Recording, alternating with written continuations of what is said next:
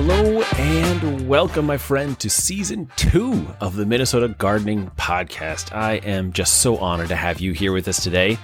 In this season two of the Minnesota Gardening Podcast, we are going to take a deep dive exploring seed starting, spring gardening, and growing your own meals. In these nine episodes, we'll take you on a journey from discovering treasure troves in the Smithsonian to a masterclass in seed starting to planning for preserving your harvest. And you can find all of these episodes and links to the items we discuss in each episode at minnesotagardening.com. So please also do me a favor if you find and love the Minnesota Gardening Podcast, leave the show a positive rating and review wherever you prefer to listen to podcasts because I could not be more proud of how this season turned out. And I just want to say a quick thank you before we get started to all of our incredible guests. There are nine episodes, and it was a lot of work, and I love every single one of them. And so, our incredible guests, our awesome collaborators, our generous teachers who helped to make this first full season released on the first day of meteorological spring happen. So, that is wonderful. And please make sure to subscribe to the Minnesota Gardening Podcast wherever you listen to podcasts because season three will be coming out soon, and there may also be some bonuses to season two. Enjoy.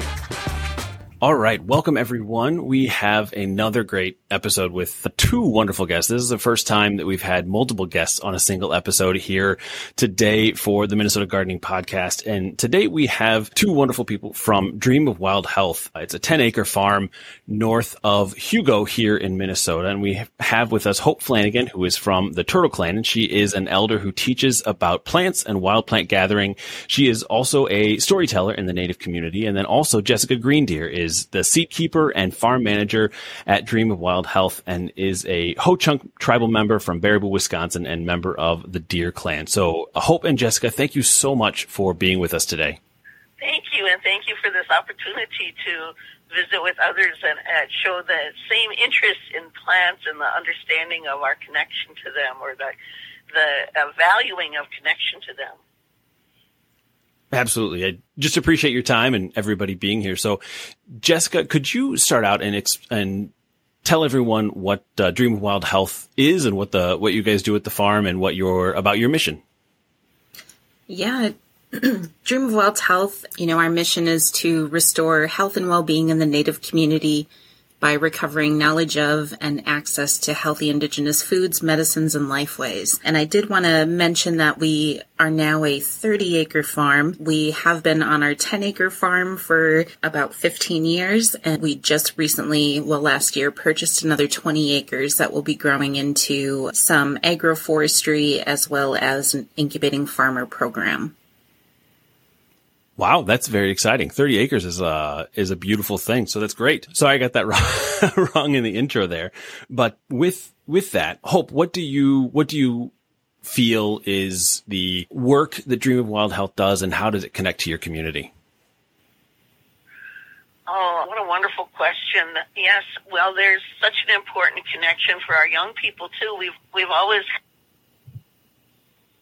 connection of growing seeds and growing leaders because just for us to hold this knowledge is isn't enough. We have to make sure young ones are receiving this information and able to, to grow with what we're finding out and what we're seeing as we continue to see what the plants are bringing to us and what the plants are giving giving to the people.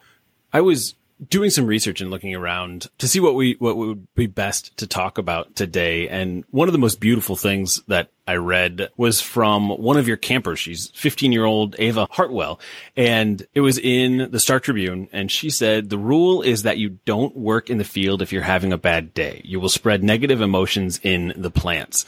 And I absolutely loved that. So can you talk a little more about how you're teaching and the importance of making sure to carry on the tradition of indigenous plants here in Minnesota? Yeah, absolutely. Um, I can get started with that. You know, so what we're talking about at Dream of Wild Health is how we're in relation to not only the plants that we're stewarding or growing in the gardens, but also the native plants and including the life of the soil and within the soil. So we're talking about being in relationship to everything in our ecosystem. You know, we I often tell the youth about about our indigenous seeds being like babies, and I think many gardeners can also relate to that when we're thinking about the the young seedlings or seeds that we're starting in our gardens and how we baby them um, and bring them along, and then we transplant them and sort of you know they're in that walking phase at that point but they're we're able to witness their entire life cycle within a season for many of our annual plants. So um, thinking of all of our thinking of all of our plants as babies or as children, it helps sort of create a calmness within each of us. You know, we have to get into that special place and be able to set that aside so we can give our full attention and energy into the plants that are around around us. So that's one of the aspects of what we talk about with our with our youth. And I think so many of the youth do have that complete change within them when they have to you know, I, I too have to remind myself to sort of center myself before I come into the garden because it's not just a place where we grow things. It's a place where there's a spiritual connection and a spiritual relationship brought in between humans and plants. Hope, I don't know if you have anything to add to that. Oh, I, I would love to because uh, you've, you've hit the nail on the head so beautifully, Jessica. When I do an introduction, or one of the ways I've always heard introductions is you say, when you say, this is who I am, and in the end you say, Niji B'madazik, and that means our fellow living beings.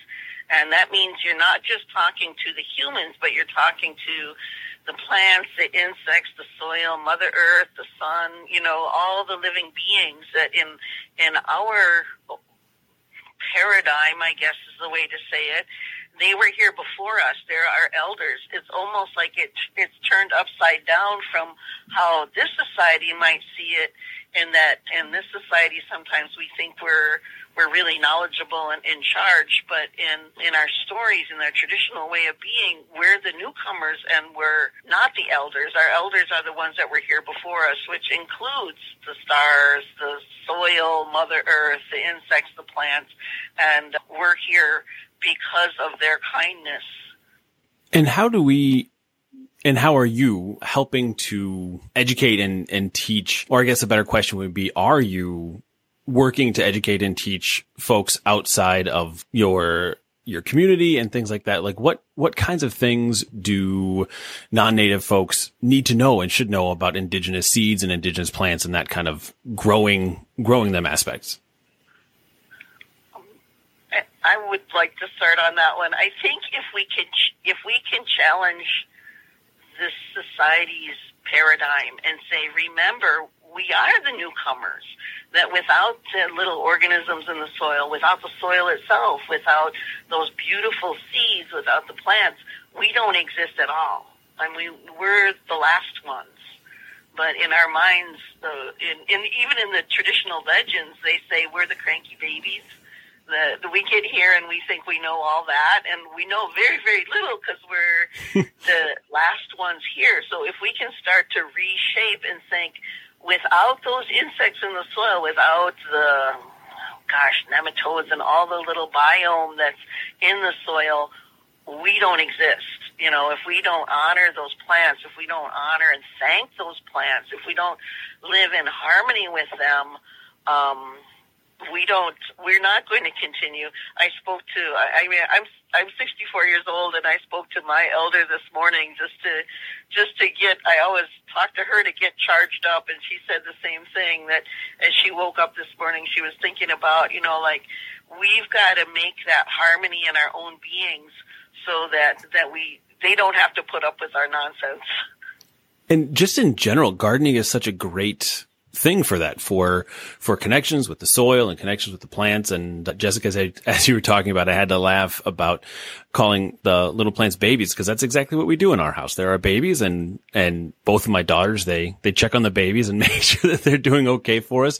So it's uh, a very wonderful connection that goes that goes through there. And another point of connection with native plants and indigenous plants is that we've been looking through when we got in our house uh, Sean Sherman's Sioux Chef cookbook and was going through that. And it was like a lot of the recipes and a lot of the things in there are have ingredients that are just completely currently inaccessible and not able for me to just go to the store or anything like that to get. And so we want to grow things that we can are able to use the cookbook this coming summer. So what um, thoughts do you have, and how how could a non-native person like me get best accomplish that with because there's to make corn flour and different things like that. What what advice or what thoughts do you have as to how I should or we should approach that process?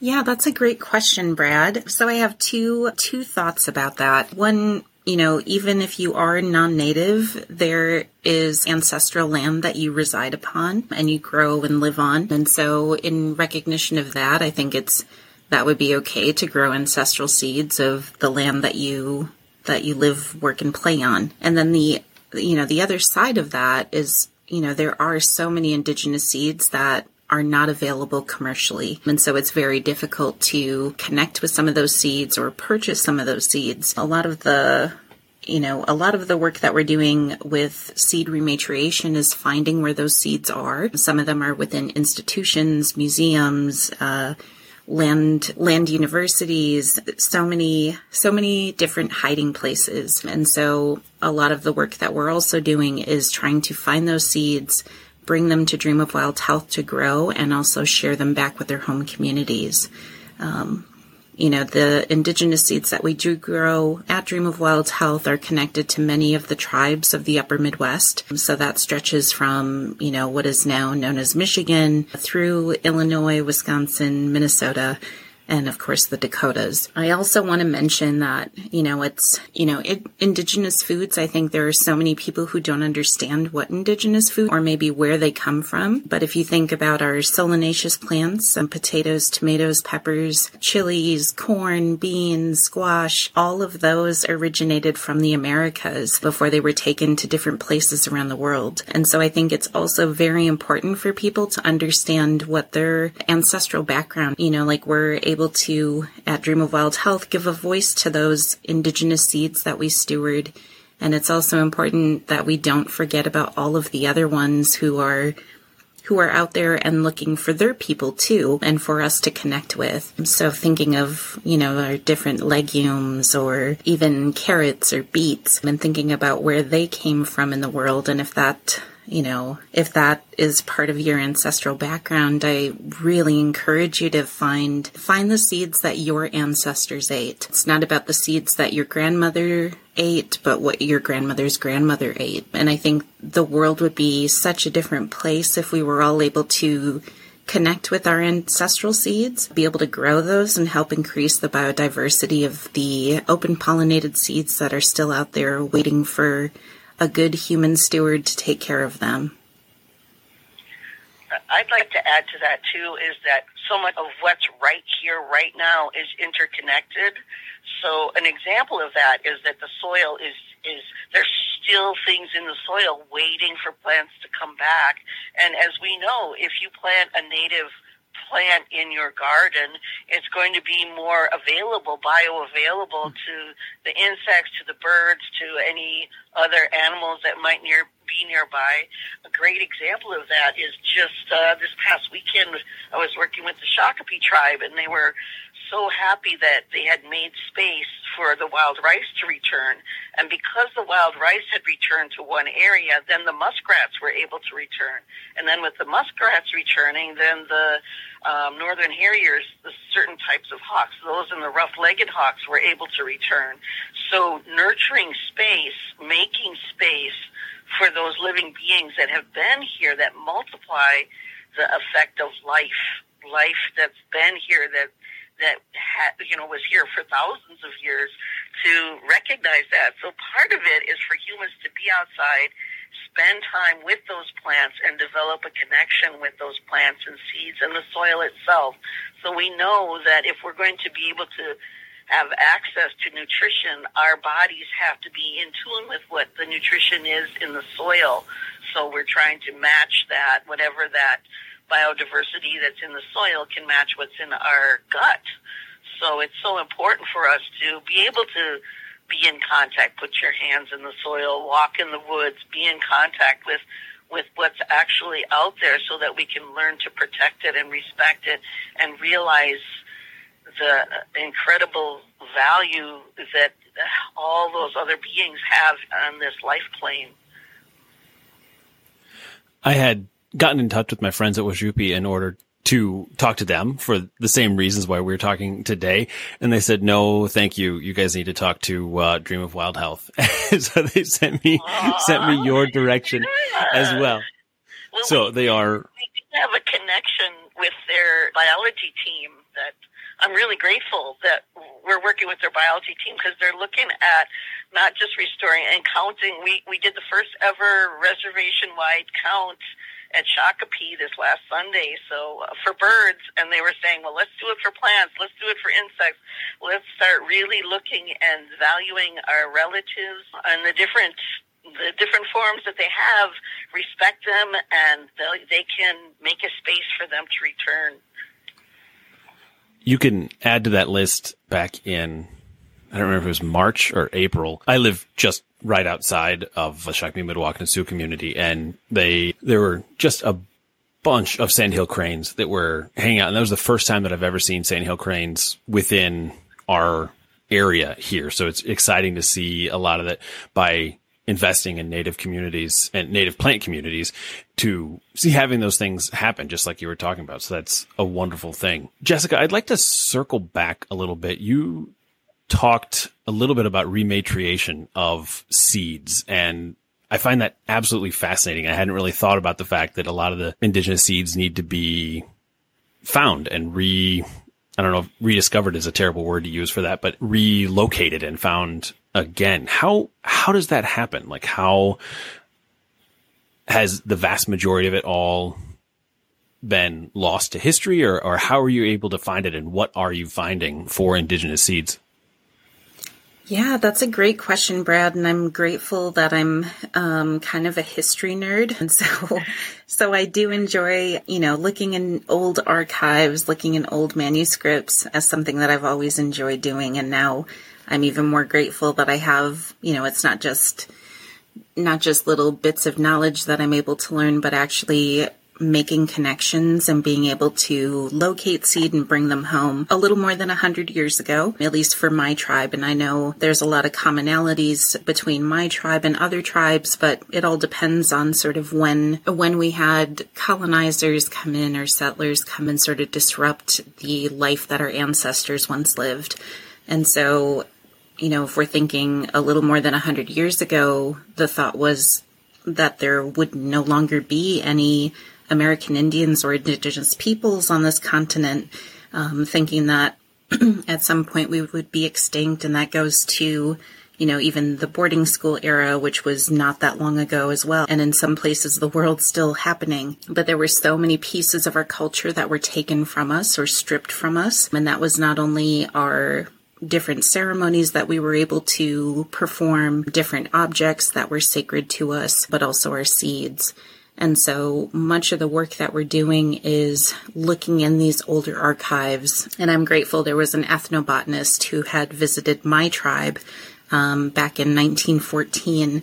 And so he had made documents, had visited different Ho Chunk families, made lists of different crops that they were growing, whether they were domesticated or wild plants. And then he also used the phonetic spelling for some of those crops. And so going through that document, we're able to find some of those seeds, and many of them by description only, but many of my ancestral seeds had found their way into the Oscar Will seed house. And so Oscar Will was this huge seed guy back in the, you know, the 1920s and through that, his son had then taken those seeds, had, you know, grown a little bit more with them, but then he had deposited those seeds with the USDA seed bank. And so the USDA actually still continued to grow, grow those seeds out on a maintenance schedule. So maybe it's once every four years or once every seven years, but those seeds continued to stay alive within the USDA's possession. And so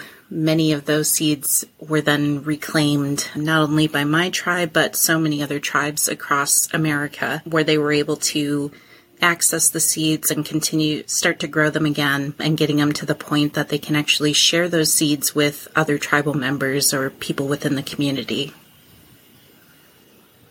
That is all so a tragic and b fascinating that uh, you are able to find where that is. And so, how close to the original, or more, how close do you think the indigenous seed is to what your ancestors were growing? So I have to, you know, a lot of it is having the hope the hope that it wasn't wasn't cross pollinated or cross contaminated with other seed. And so, you know, of course, corn is something easy you can look at and sort of identify if there's a visitor uh, visiting pollen that had come into the field. And you can you know remove it from your cob or remove it from your seed. But there's there's i don't know you you kind of just have have to have a lot of trust. And of course, some seeds will change over time, and that's one of the aspects that we do teach teach the youth is that you know we're continuing to grow these seeds every year or every other year, depending on their uh, growing cycle. But it's all about making those seeds stronger. Those seeds become more resilient every time we put them into the into the earth's womb, and you know the seeds that continue to grow with us are just getting more and more resilient and acclimated to climate chaos. And so there are some changes that will occur over time, but you know, for the most part, within that is still the heart of where that seed came from. And I had also read where with your I didn't realize it had been enlarged to 30 acres, but uh, with your new purchase of land that you are installing hedges and tree barriers and things like that to try and reduce contamination from non-native seeds. How how is that working?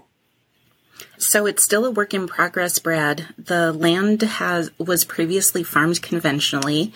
So the land has been in cover crop the last two years or last season and this season, and we'll be beginning to plant our trees later this year. So that's really exciting. You know, it's not only to provide that sort of that windbreak for many of our indigenous seeds that we are going to be growing on that property, but it's also providing that, that habitat for not only the insects and the wildlife, the birds, and then creating more biodiversity within that soil.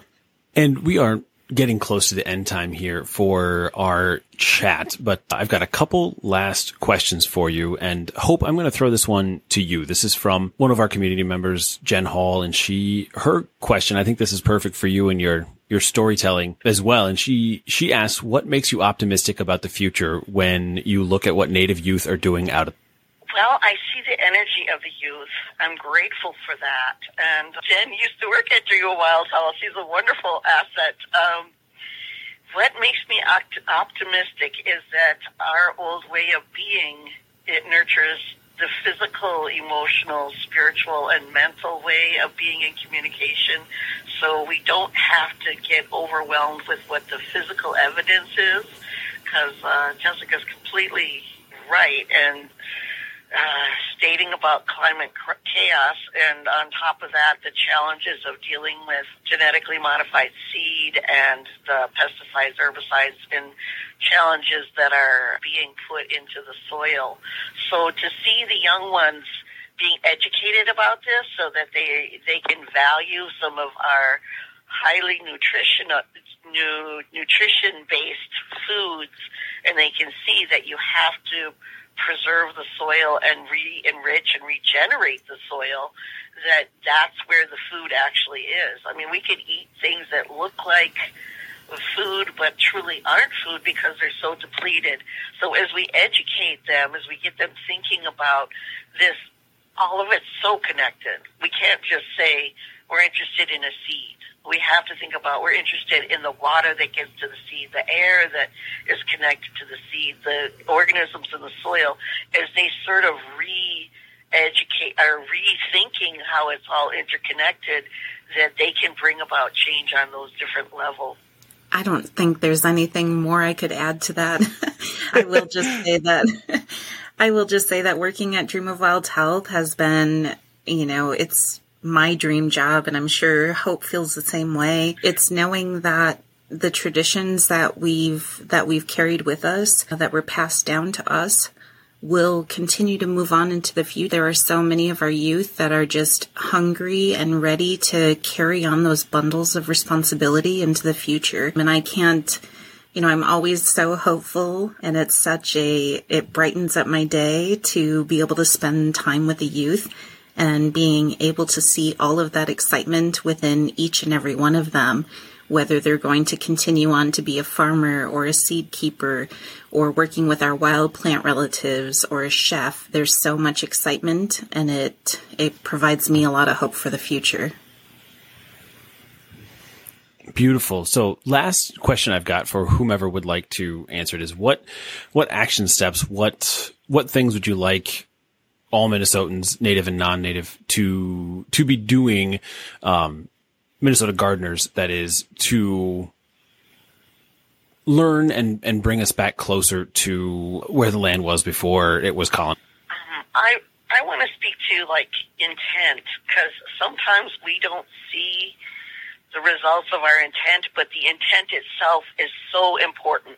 If we go forward with the intent of speaking for the trees, speaking for the soil, speaking and presenting what we can do, do the best we can every day and look for the beauty. Look for it because sometimes it can be overwhelming. I'm not going to deny that.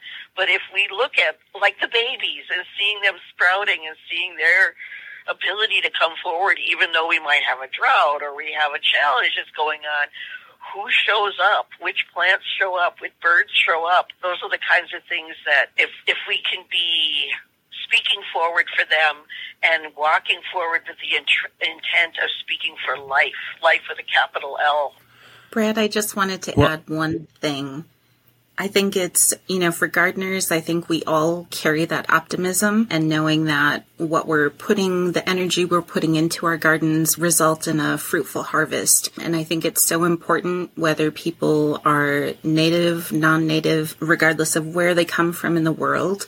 It's all about forming that relationship, just as Hope mentioned. And it's so important to think of our future generation you know, every action and inaction we have and what we take in the ecosystem around us has consequences to that. And I know you can, you can best relate to that as well, Brad, knowing that you can look into the eyes of your daughters and say that you did the very best that you could to make sure that they still continue to have soil to be able to grow those foods for their own children or their grandchildren. So yeah, I think it's important to try to think think more toward the future and seeing how our actions will, you know, either leave something better or need something for our offspring to improve upon. Well, Hope Flanagan and Jessica Greendeer from Dream of Wild Health, thank you so, so much for coming on today and just chatting with us all and sharing the story of Dream of Wild Health and what we can all be doing together to make the world a better place. So I really appreciate the work you're doing and appreciate you and your time here today. Thank you, Brad. Thank you. Thank, Thanks. Have a wonderful rest of your day. Thank you so much. See what I mean? That was just an absolute joy of an episode. I'm so happy that you were able to hear that conversation that we had. It was just really enlightening for me, and I hope it was for you as well. And if you really liked that conversation, please make sure to subscribe to the podcast wherever you listen to podcasts, as well as give us a rating and a review. You have no idea how important that is in making sure that the Minnesota Gardening Podcast gets found by other people. It's just awesome. And so I thank you so much for doing that. And if you want more information about Dream of Wild Health or any of our podcast episodes, go to minnesotagardening.com and you'll see season two right at the top. Or if you're listening to this at a later date, you can search for season two and see the show notes for all of the episodes that we have here in this season, including the next one we have with Seed Saver Exchange talking about trends in seeds for 2022.